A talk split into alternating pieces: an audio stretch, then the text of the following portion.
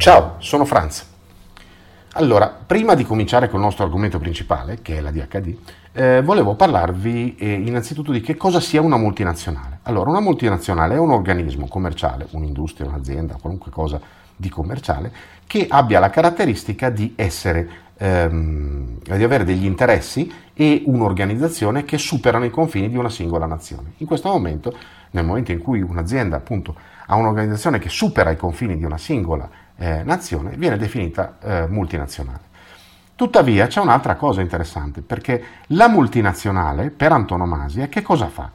Ha una mission cui unica, il cui unico scopo primario è quello di produrre eh, guadagni e quindi income, come si suol dire, per i suoi stakeholders, ovvero per i suoi investitori. Quindi una multinazionale ha un unico dovere, quello di procurare guadagni ai, su- ai suoi azionisti. Qualunque altro dovere è eh, unicamente ehm, secondario rispetto al primo, che è quello di fare guadagnare soldi ai propri azionisti. L'ho detto tre volte, lo so, ma c'è un motivo.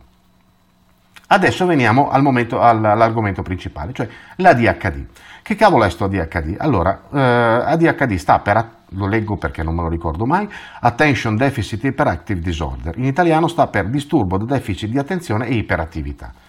L'ADHD eh, sostanzialmente è una patologia che uno stronzo che si chiama Leon Heisenberg si è inventato, una patologia che fa capo a una serie di disagi che investono molti bambini, già dagli, conosciuta già dagli anni 30, eh, ma che per stessa ammissione di quello stronzo, scusate se lo ripeto, ma io lo considero veramente tale, di Leon Heisenberg, viene sovradiagnosticata nella stragrande maggioranza dei casi.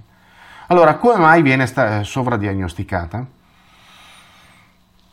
Beh, allora mi sembra abbastanza logico. Nel momento in cui le linee guida per la diagnosi dei disturbi mentali sono mantenute in un volume, volumetto che si chiama MSD, qualcosa del genere, in cui il 56% dei 170 membri che lo hanno definito ha uno o più legami più o meno importanti con multinazionali farmaceutiche, eh, mi sembra logico.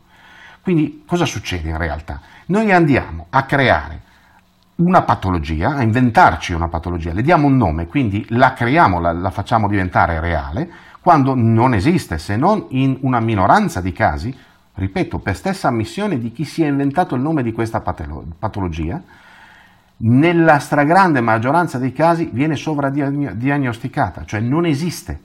Il bambino è un essere libero, non è ancora inficiato, non è ancora incasinato dalle stesse cose che hanno eh, rovinato o incasinato la testa e il cuore dei suoi genitori. Quindi come tale si comporta, quindi fa casino, quindi eh, si interessa di quello che davvero gli eh, sveglia il suo interesse e basta, tutto lì.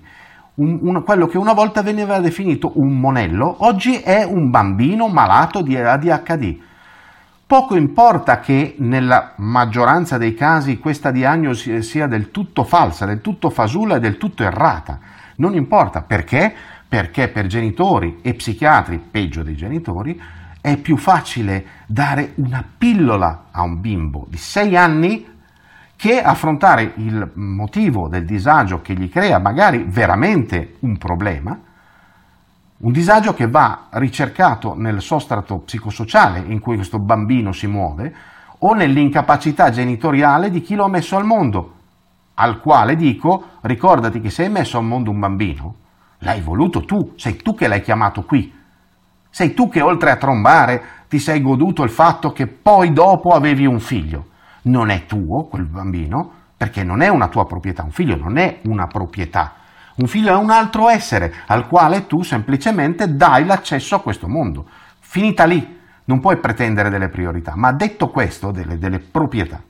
Ma detto questo, ritorniamo a noi, noi prendiamo dei bambini dai 6 ai 12 anni e gli propiniamo dei farmaci quando nella maggioranza dei casi basterebbe indagare l'ambito in, in cui questi bambini sono cresciuti per risolvere il problema In una piccola parte no, e allora può anche essere giustificato lo psicofarmaco, ma è una piccola parte rispetto a quanti, a quanti casi vengano, vengono diagnosticati.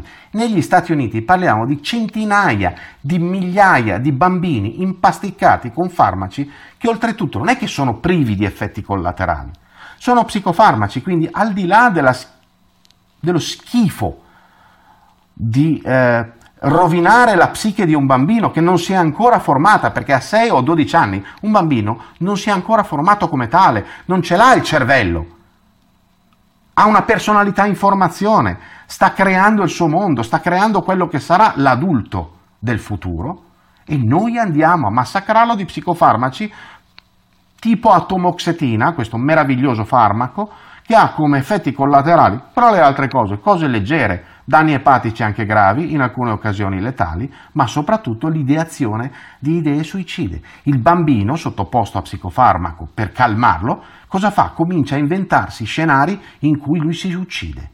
E questo porta poi che cosa? Effettivamente a volte il bambino cosa fa? Si inventa una cosa, una fantasia e la mette in atto. Quindi una volta i bambini giocavano ai cowboy e agli indiani, bene, adesso giocano a quello che si suicida. Dopo si lamentano come il bambino è morto. Eh, ma chissà come mai. Si è suicidato, nessuno l'avrebbe pensato. Ma chissà come mai.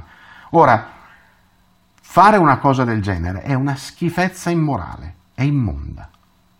E qui mi rivolgo prima di tutto ai genitori. Sveglia il bambino, come ho detto prima, l'avete voluto voi, lo avete messo al mondo. Prendetevi la responsabilità prima di impasticarlo, invece di dare adito, di dare retta a un medico, a uno psichiatra che vi dice di impasticarlo. Provate a guardarvi dentro, provate a, trovare uno psicologo, perché attenzione, esistono psicologi in gamba i quali potrebbero essere in grado di dirvi no, guardate signori, voi avete cannato tutto nell'educazione di vostro figlio, perché siete di una generazione che non ha una corretta eh, valutazione di quelli che sono i valori della vita e quindi l'avete trasmessa a vostro figlio, il quale adesso è in pieno casino. Facciamo così, lo rimettiamo a posto. Può essere un percorso più o meno lungo, più o meno gravoso, ma almeno non andate a intossicare vostro figlio. E agli psichiatri ricordo una cosa, siete dei medici e come tali avete un giuramento di Ippocrate che avete fatto, non, magari non ve lo ricordate, però l'avete fatto e questo giuramento diceva primum non nocere, primo non fare del male. Prima di pensare a dare un farmaco, provate a pensare se c'è un motivo per non darlo. La vostra priorità come medici dovrebbe essere quella di risolvere un, di- un disagio e non quella di prescrivere un farmaco. E questo, la facilità con cui i farmaci vengono prescritti, ma non solo dagli psichiatri, dai medici in generale, è oscena. È oscena perché? Perché nella maggior parte dei casi viene indotta da attività lobbistiche di chi? Delle famose multinazionali farmaceutiche, alle quali non gliene può fregare meno di curare le persone. Quello che gli interessa è vendere farmaci.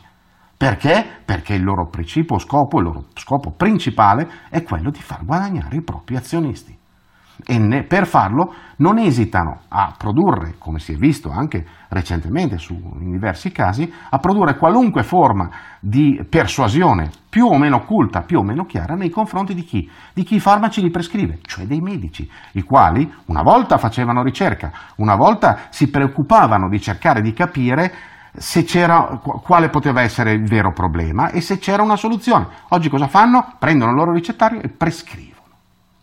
Non sto parlando di tutti i medici, eh? ci sono tanti medici che eh, prendono sul serio il loro lavoro, che prendono sul serio il loro giuramento di Ippocrate e cercano spesso di trovare una soluzione ai problemi delle persone.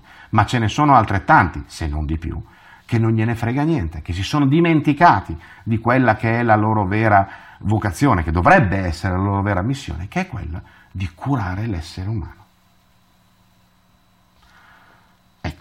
Se volete saperne di più su questa immonda porcata che è la somministrazione di psicofarmaci ai bambini, io vi consiglio un sito, il sito di un'organizzazione che si chiama giulemanidai Trovate il link nel post sul mio sito a cui eh, fa da corredo questo, questo video e il relativo podcast. E trovate anche un link a una bella lettera mandata da Bruxelles al nostro ministro Lorenzin in cui si evidenzia che l'Italia non fa abbastanza per ehm, verificare quali veramente siano gli effetti collaterali degli psicofarmaci quando somministrati ai bambini, perché uno, uno dei problemi è questo.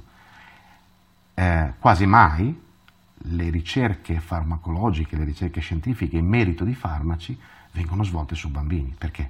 Perché i bambini non si dovrebbero somministrare farmaci se non in caso di vera, effettiva e emerg- di emergenza. Non puoi dare a un bambino uno psicofarmaco solo perché è a disagio. Almeno questo è quello che penso io.